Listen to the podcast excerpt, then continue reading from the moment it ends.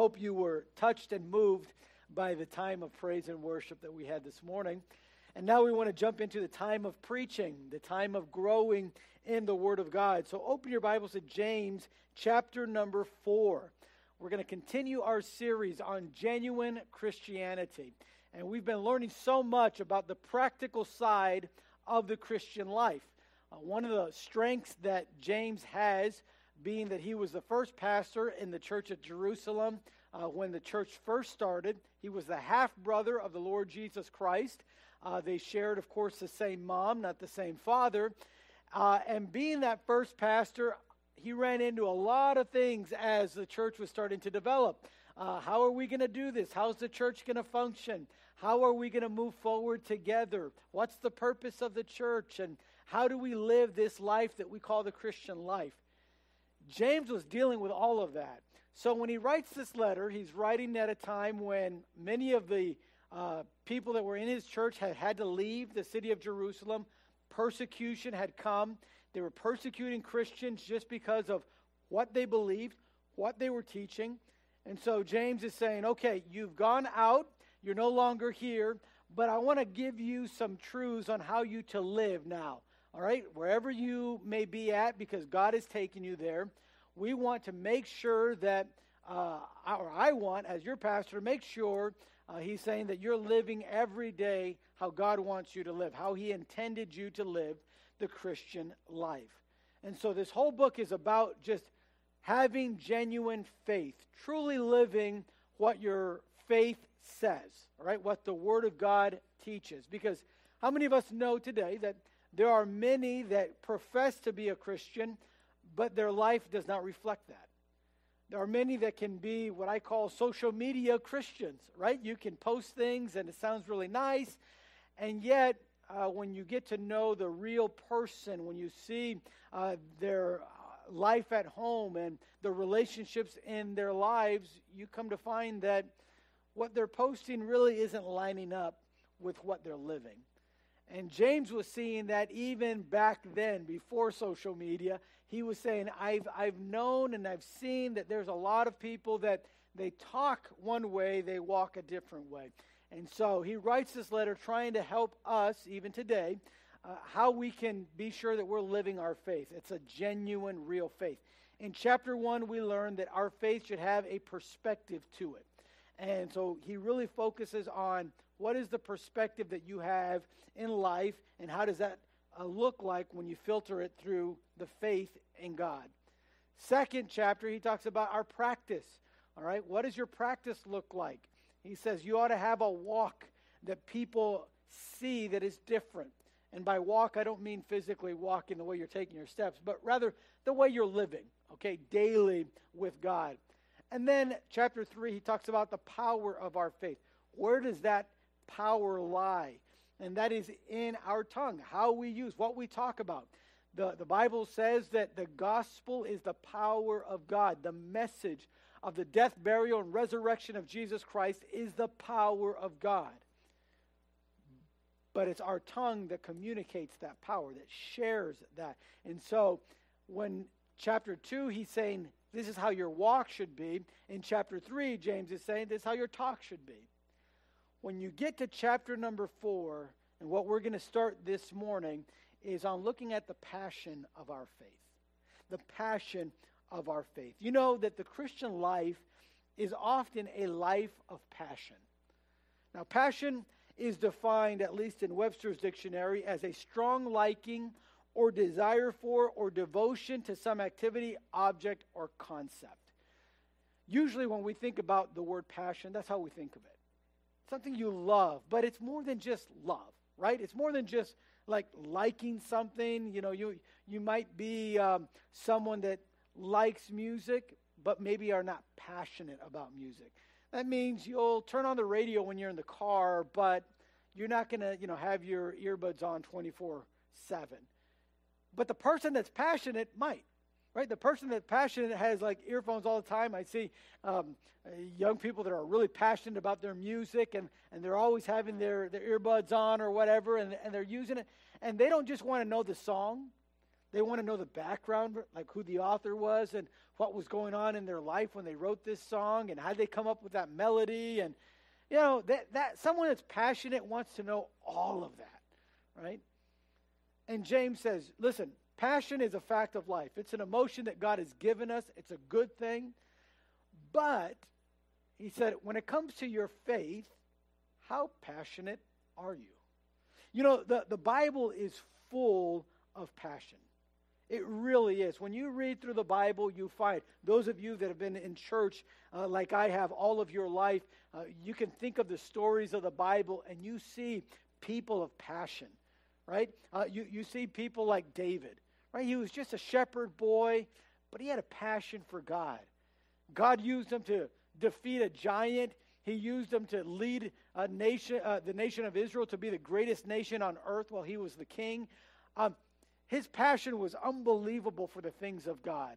Uh, then you look at someone like uh, Moses, who had a, a passion for God, and, and God took him from the, the shepherd fields as well to lead the people out of Egypt, the greatest empire of his day. You, you look at a passion like of a man named Elijah, uh, that uh, for three years it didn't rain because he went to talk to the king and said, Because of you, king, God's not bringing rain. And he won't give us rain until I say so.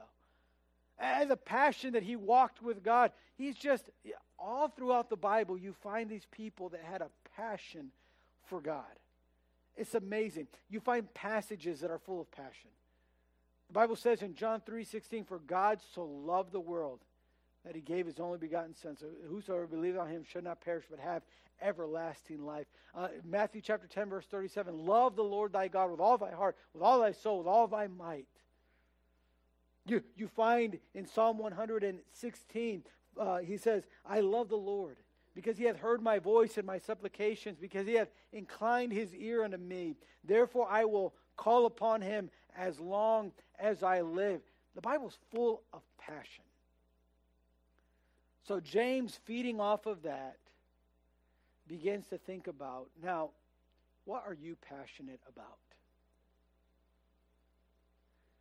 I know we all have different tastes and different likes and dislikes, but when it comes to your faith, that thing that ought to control every area of your life, James says, How passionate are you of that? He had just finished talking about peace, right, at the end of chapter 3. And now he's talking about passion. Now, I want you to notice chapter 4, verse number 1. Look, if you will. If you don't have your Bibles, uh, uh, the words are on the screens. He says, From whence come wars and fightings among you? Come they not hence even of your lusts that war in your members? Ye lust and have not. Ye kill and desire to have and cannot obtain. Ye fight and war, yet ye have not because ye ask not. Ye ask and receive not, because ye ask amiss that ye may consume it upon your lusts. James simply says this when it comes to your passion, notice what it can do. Because there's good passions in life and there are bad passions in life. He's saying, you want to know where wars and arguments and disputes come from? It comes from passions, but a misplaced passion a, a, a passion that's not really focused on what it should be focused on.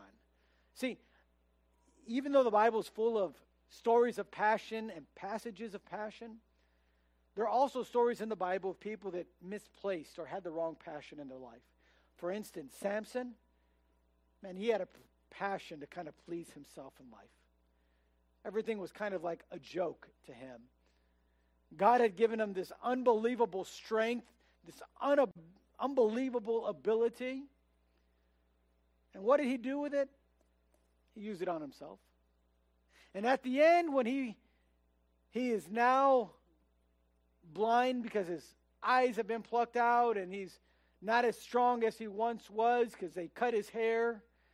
He begins to now get back and repent and look for God and and God answers his one request to have strength again so that he can judge the Philistines. But in doing so, he also says this He says, Now, God, I don't want to continue living just let me die with the Philistines. His passion literally took him to suicide because his passion was all about him, it was all about himself. You know, when it comes to the first king, King Saul, you find the same thing. At first, he starts off as a good king and he has some passion for God, but later it begins to get to his head and things begin to change in his life, and suddenly you find Saul saying this very same thing. His passion leads him to take his own life. Why live? I, I can't have the disgrace of them capturing me. I can't have the disgrace of losing this. I, I'll just, I'll just take my life. You know, when our passion is in the wrong place in our life, it leads to all kinds of trouble.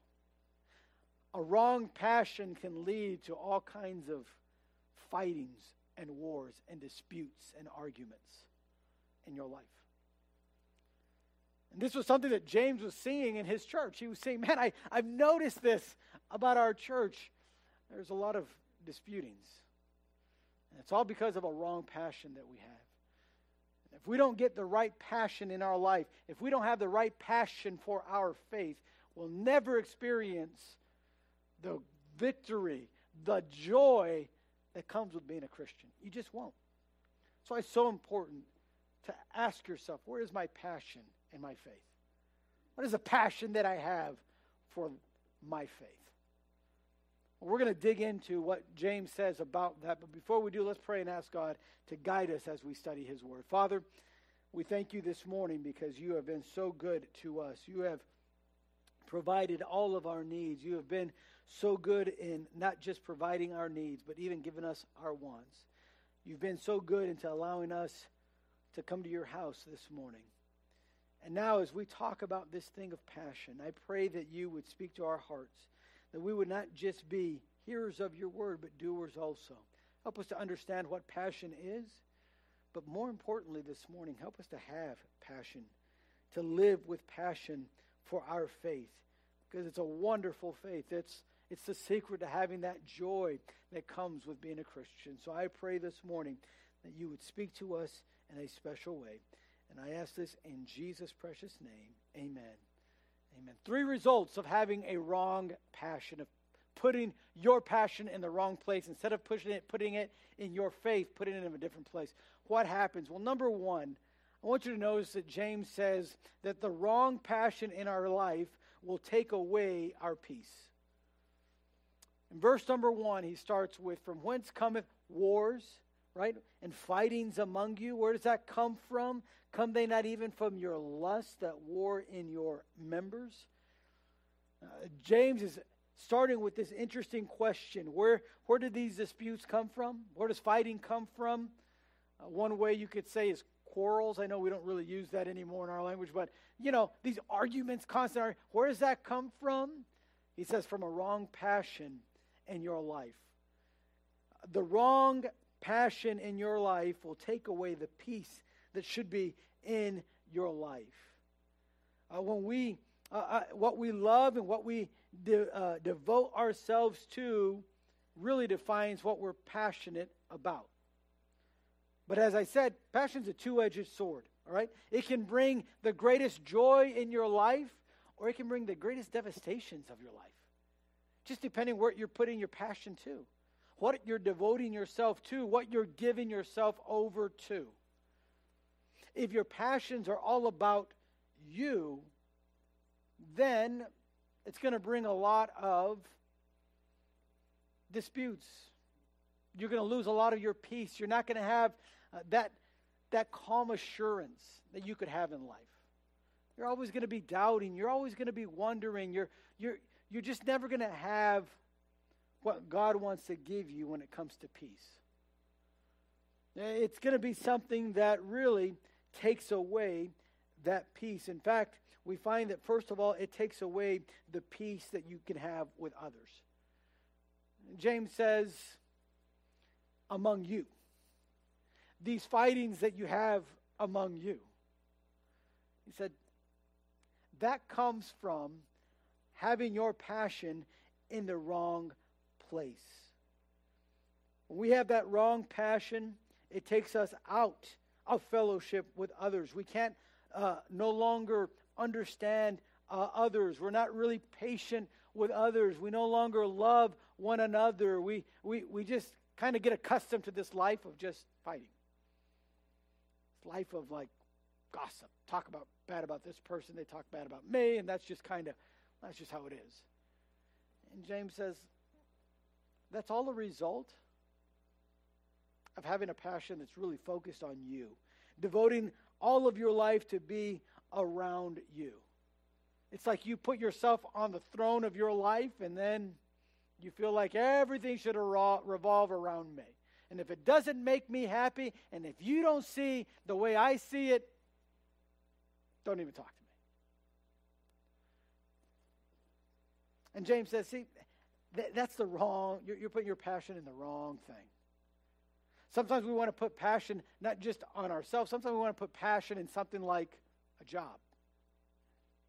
Now, we all need to have jobs.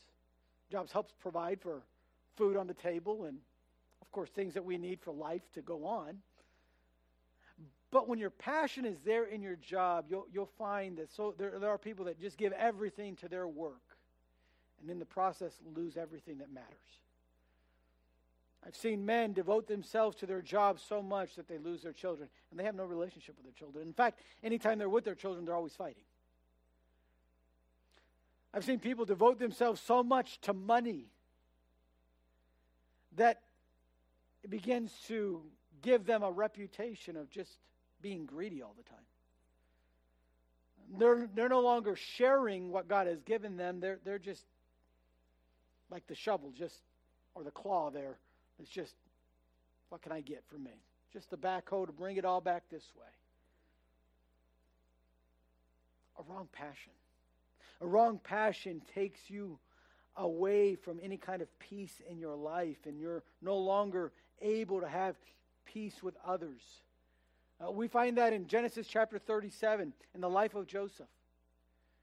Joseph was his dad's favorite. He was uh, one of the youngest of the uh, 12 brothers there. He's number 11 out of 12. And, and we find that Joseph was one that his brothers could no longer speak peaceably to him because his brothers lived all about them. They wanted everything. And you can read in chapter 36 and you can read in chapter 38. We don't have time in, in the book of Genesis right now to go over it, but you can read about them, and it was all about them, literally. So life was all about what they wanted to do and and very self-centered.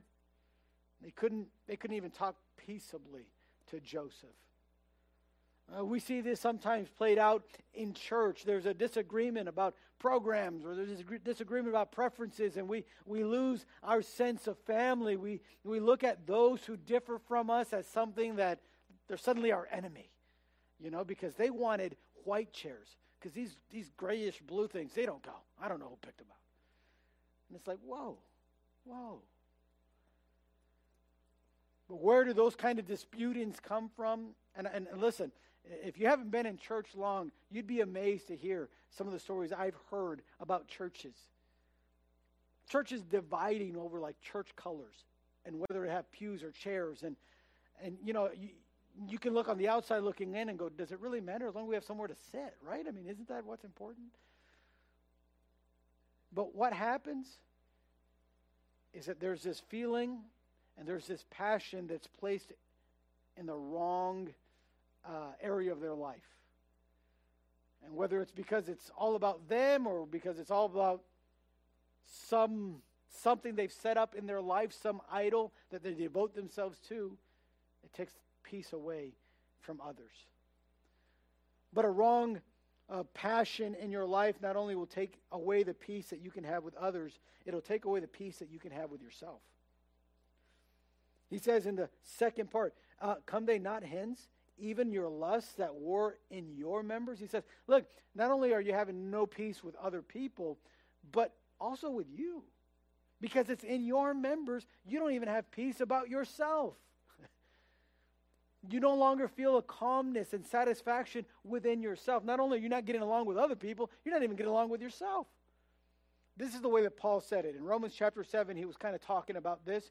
In verse 23, in your notes, he says, But I see another law in my members warring against the law of my mind and bringing me into captivity to the law of sin which is in my members. Here's simply what Paul was saying. He's saying, You know, I have a battle all the time uh, where my mind is saying, I should be this way, I should do this, but I find that the flesh, man, it's always there.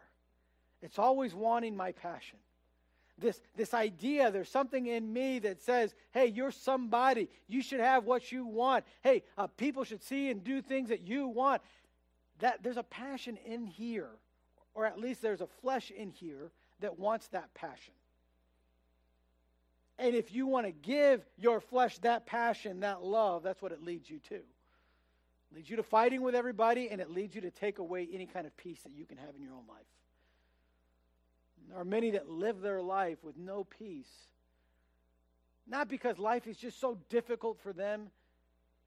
More than anything, it's because they've placed their passion in something that takes away their peace. Uh, when you have a wrong passion in your life, it will hurt you personally as well. There's a saying that we say in English hurting people hurt people. Maybe you've heard that. And the idea is this the idea is because something happened to me, right, then maybe I'll lash out at somebody else. Because someone misunderstood me, I'll misunderstand them. Because someone told me this, then I'm going to tell someone else who has nothing to do with the situation, I'm going to take it out on them. This happens all the time, right? Maybe a dad that's not really happy about what's happening at their job, but they can't afford to lose their job. So whenever the boss says something, even though they hate that the boss is doing that and saying that, they won't say nothing, but then they go home and they'll take it out on their wife, they'll take it out on their kids. Why? Because there's no peace in here. Because they've given their passion to something that does not satisfy, to something that really takes away their peace. The wrong passion in our life takes away our, our peace. But notice, secondly, that the wrong passion in our life will take away our pleasure. So James says when it comes to passion, uh, passion can cause disputing and wars among you and in you. But number two, he says, Ye lust and have not, ye kill and desire to have and cannot obtain, ye fight and war, yet ye have not because ye ask not. The wrong passion will take away your pleasure. What I mean by pleasure here is the delight of life, the joy of life, the, the, the satisfaction in life, right? it takes it away. And, and there's a progression that James talks about here. Um, because our passion desires to be satisfied, when you put that passion in the wrong place, you lose any and all satisfaction and pleasure, all of delight. You, you, you lose it all because that's what passion does, right? When you give your passion to something, what you're hoping in return is number one, peace that we talked about, but also delight, joy, pleasure. Okay, Now, I'm not talking about wrong pleasure. There is a wrong pleasure that the Bible talks about. I'm not, I'm not talking about that uh, when I say that it robs you of your pleasure. I'm talking about the godly joy that you should have. But here, James is saying, ye lust. He's talking about that, that wrong pleasure, right? That wrong passion. He says it takes away any delight. So you lose what you delight in. In verse 1, he uses the word lust. And in verse 2, he uses the word lust. Now, in English, of course, we translated them both lust. But in Greek, they're actually two different words. In, in, in verse number 1, he's talking, it's the Greek word hedone, where we get the word hedonism. It's like a sensual delight. In verse number 2, though, it's the Greek word epithumeo, which means a long for, a desire. So, so here's what, what James is saying when you have a wrong passion and you're putting your passion, your, your love in, in just what uh, your uh, what your lusts want when it comes to your sensual delight, like the pleasures of this world, he said, then you're going to lead, it's going to lead you to have no peace within you, and it's going to ha- lead you to have no peace with others. He said, but then, here's the thing with passion, is that then you can also try to put your passion in something that you want that you're longing for. And that's what that second lust means. When he says in verse number two, ye lust and have not, he's saying you're longing for something, you desire something, and you can't get it. The wrong passion when, it, when, when, when, when passion is placed in the wrong area of your life, in something that cannot give you peace, you'll find that it's also something that cannot really give you joy. It robs you of calmness and satisfaction in your life, and it, calms, it, it robs you of any kind of joy in your life. That's why Paul said in 1 Timothy chapter 6, I put this in your notes, but they that, that will be rich fall into temptation and a snare, and into many foolish and hurtful lusts, which drown men in destruction and perdition. For the love of money is the root of all evil, which while some coveted after, they have erred from the faith and pierced themselves through with many sorrows. Paul said, you know what? They had a passion for the wrong thing. The love of money. They put their passion behind money. And you know what happened? They lost any kind of peace they had in their life and they lost any kind of pleasure. They found that all the money in the world can't make you happy. All the money in the world won't give you a great marriage. All the money in the world won't give you a great family life. It just won't. Paul says there's some that put their passion behind that. They've lost it. They've lost it. In fact, he says they've been pierced through with many sorrows. They lose their delight. Secondly, they lose what they desire. He says the next phrase, ye kill and desire to have and cannot obtain. Now, that's a very strong word, kill. He's not talking about literally. He didn't know people in his church that were going and stabbing people or shooting people to kill them. That's not what he's saying. But if you remember his half brother, the Lord Jesus Christ, all right, our Lord and Savior, he taught this. He said, if you hate somebody in your heart, then it's like murder. Murder is that hate that you have in your heart towards someone. So James is trying to make a really strong point here when he uses the word kill. He says, here's what the wrong passion in your life will lead you to do it'll lead you to hate. Not only will you have no more joy in your life, you can't really delight in anything, but now you lose that, that desire that your passion wants to give you. He said you, you, you, you, you begin to hate. And you desire to have something, but you cannot obtain it. You cannot find to keep that. And then the next step in this progression is that you lose, lose what you strive for. So, so you want something, you can't get it. You kill, you hate then because of that, and you still can't get it. And then he, he says, then you fight and war, you have not because you ask not. You lose what you're striving for. By the end of the cycle, you find that you're still fighting, there's still animosity, you still have no peace, and now you have no pleasure in life. You feel like life's not worth living. You don't want to move on. You don't want to go and do anything. It, just, this endless cycle that takes you nowhere. It only brings animosity and fighting in your life. And so, even though you want to be at peace, you can't find it. Even though you want to have joy in your life, you never can experience it because your passion's just in the wrong place. Kind of like what Haggai said in Haggai verse, chapter 1, verse number 6. When the people of Israel were not following what God had commanded them to do, notice what the prophet said. He said, Ye have sown much and bring in little. Ye eat, but ye have not enough. Ye drink, but you're not filled with drink. Ye clothe you, but there's none warm. And he that earneth wages, earneth wages to put it into a bag with holes. Haggai said, Man, you're trying to get all these things that you just can't grab. You're thinking money will do it. You're thinking clothes will do it. You think position will do it. You think success will bring it. And James says, Listen, you can be passionate about all those things and give yourself and devote yourself to all of that, and you'll just find you'll live a life without peace and you'll have no pleasure in it. You'll have no joy. Because your passion is in the wrong place. Kind of reminds me of the story. I don't know if you like Greek mythology at all, but remember King Midas? If you've ever heard that story, King Midas was a king that uh, lived in Phrygia, was the uh, city, and uh, one of the uh, the gods that he worshipped in this Greek mythology story was uh, Dios, Dionysus, I think is his name. Dionysus, I don't know how to pronounce it, something like that.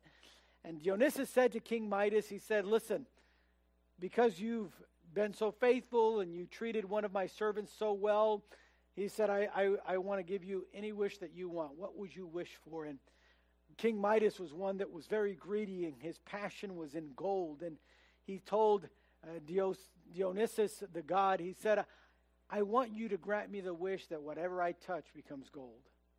When he gets home, he touches his table and it turns to gold, and he was so excited. And then he touched the chairs, and they were gold. And then he went to some of the decor, and, and he touched them, and, and they turned into gold. And he was so excited and so happy about what he could do with his touch.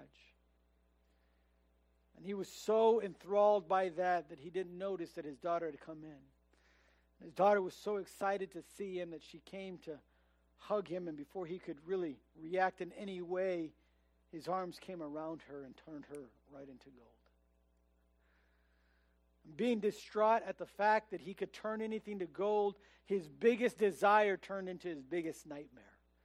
He goes back to the god Dionysus and asks him to reverse everything, and he does. And the lesson that he learned was hey, sometimes your passion and what you desire can really be the thing that's killing you if it's the wrong desire the wrong passion.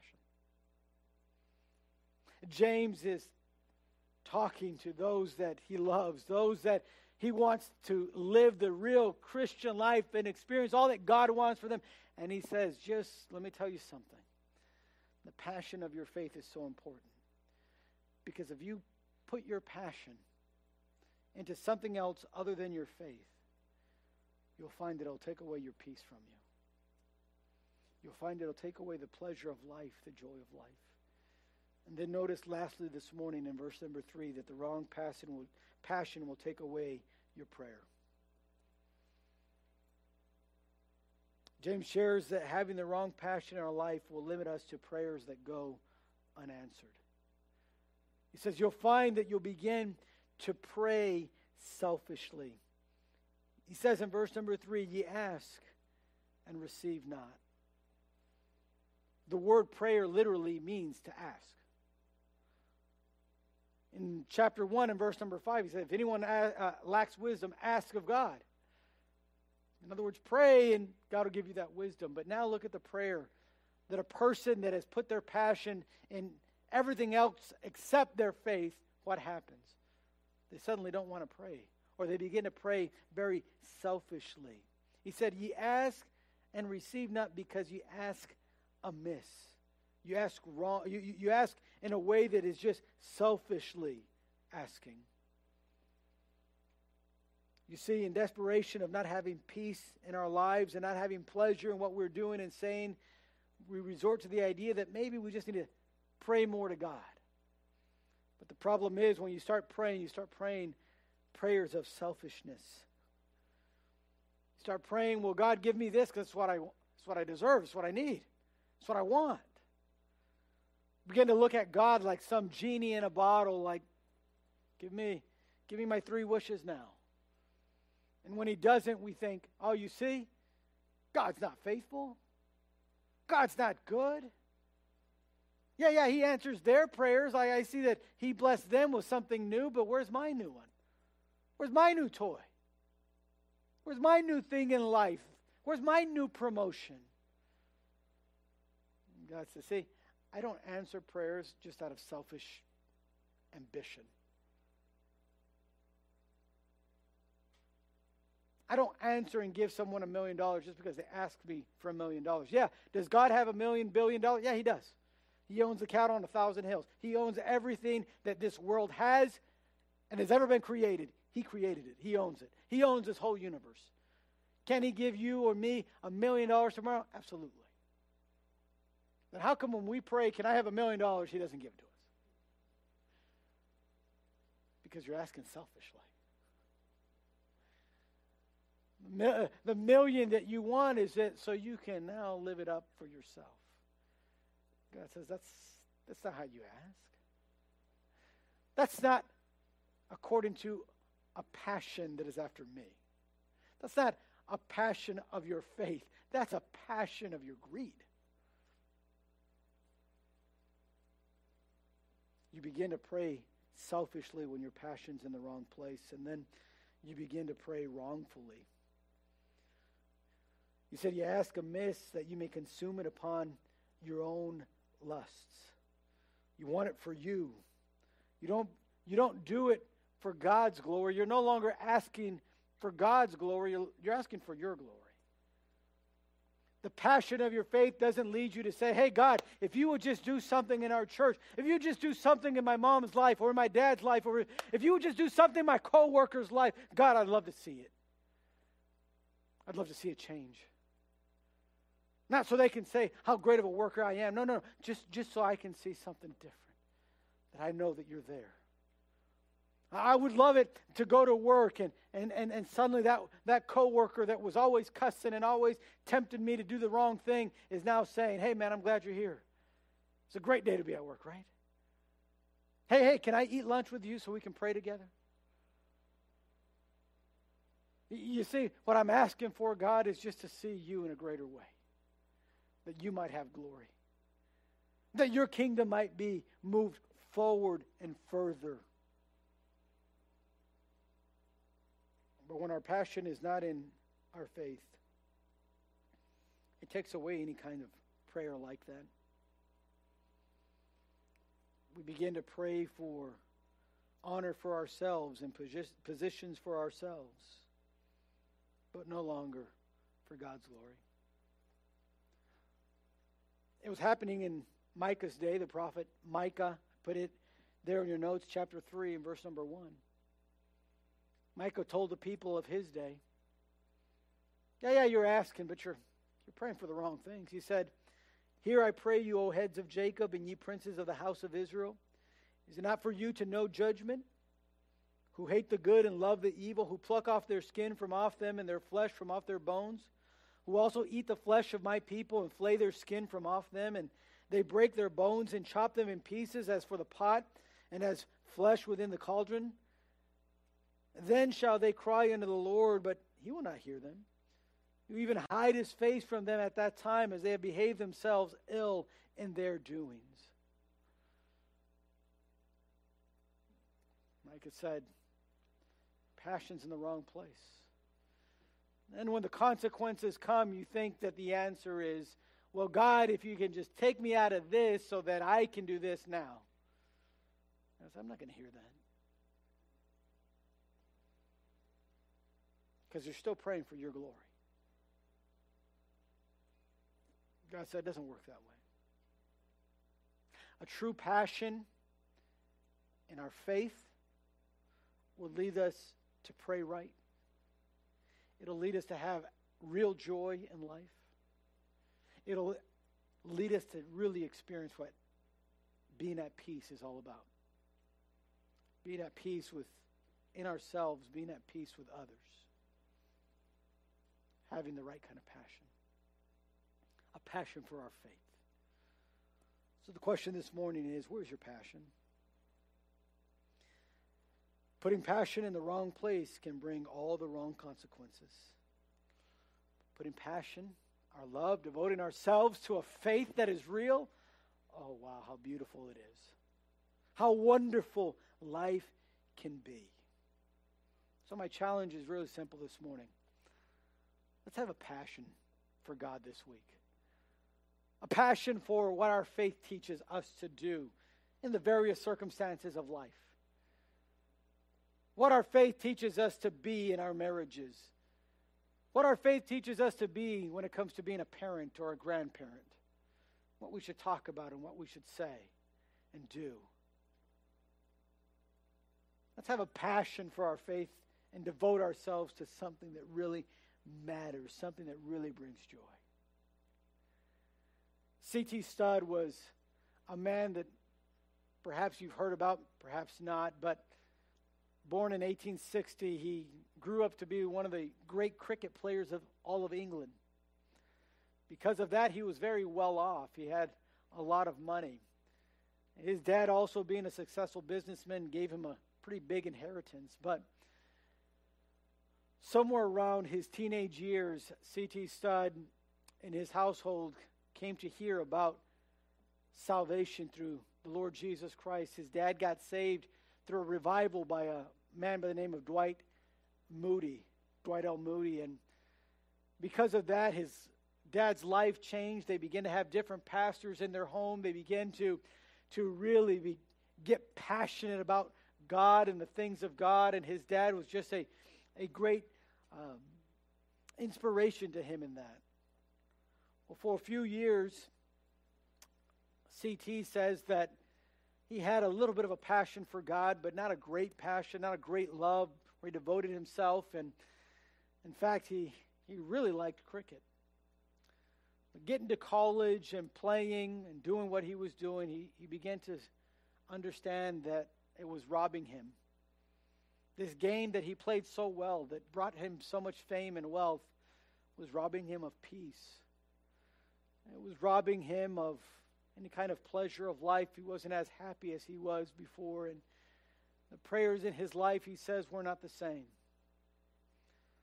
But one day, being confronted about the passions of his life, and realizing that his passion wasn't in the right place, it wasn't for Christ, it wasn't for the things of God, he made a decision to change his life and to change where his passions were going to be. And he gave himself wholly to God. And he decided, I'm not going to live the way I want to live. I'm going to live the way that God wants me to live. I'm not going to live for what I can get in this life, but for what God wants for me to do in this life. He ended up getting most of his wealth and giving it away. Part of it went to George Mueller, a man that had an orphanage there in England, one of the biggest orphanages in the country. And he gave him a considerable amount of money and began to give his wealth away to different churches and different missionaries that were in need. And as he was doing that, God began to work in his heart and said, CT, I want you to go to the mission field. And he ended up going to China for a few years and serving God there. And then God took him to India later in his life. And then near the end of his life, God called him to Africa. And he died in 1931. No money, no more inheritance in a jungle somewhere there in Africa where his wife had died just two years before. Something that happened in C.T. Studd's life was that he gave his passion to something that really mattered. If you've ever heard the words, one life will, twill, will soon be past, and only what's done for Christ will last, that was C.T. Studd that said that. But the quote I wanted to share with you was the quote that he said when he said, The light that shines farthest shines brightest nearest home. This morning, the passion that you have in here, in your heart for the faith of the gospel, is either going to impact you and bring you the peace that you so much long for and the pleasure and the joy of life, or to rob you from it. Can be the thing that shines most that others see. Or it can be something that no one ever sees. The question this morning is where's your passion? Is it shining bright? Is your passion a, a fire that all can see as it burns? Or is it not? I just want to encourage you today. Let's live this week with passion. Not in our jobs, not in our families, not in our good works, with a passion for God and for the faith that we have in our life. And let's just see what God can do. Let's pray. Father, thank you so much for your word and for your truth. Father, we've been challenged in these short verses to think about the passion of our faith.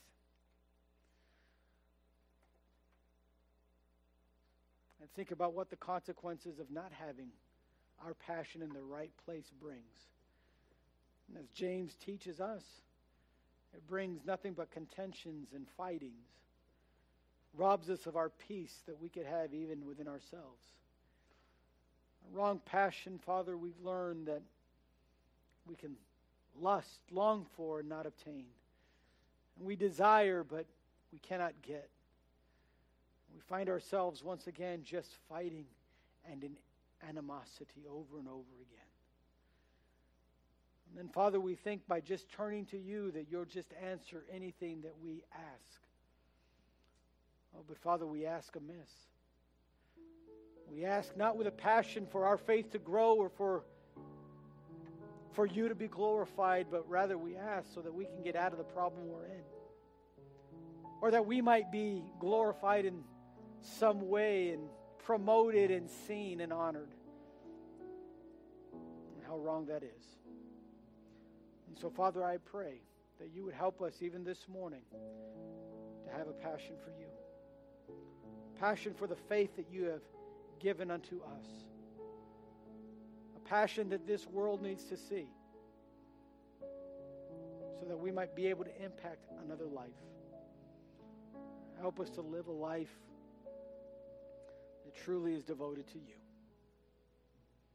Help us to apply that throughout this week. Help us to have that passion of faith that leads us to live our faith in our marriage and in our everyday life, in our everyday decisions, what we think about and what we do, what we talk about and who we listen to and what we listen to. Oh, Father, may this passion be something that drives us and leads us to a life that glorifies you above all and honors you above all things. So lead us, I pray. In Jesus' precious name, amen.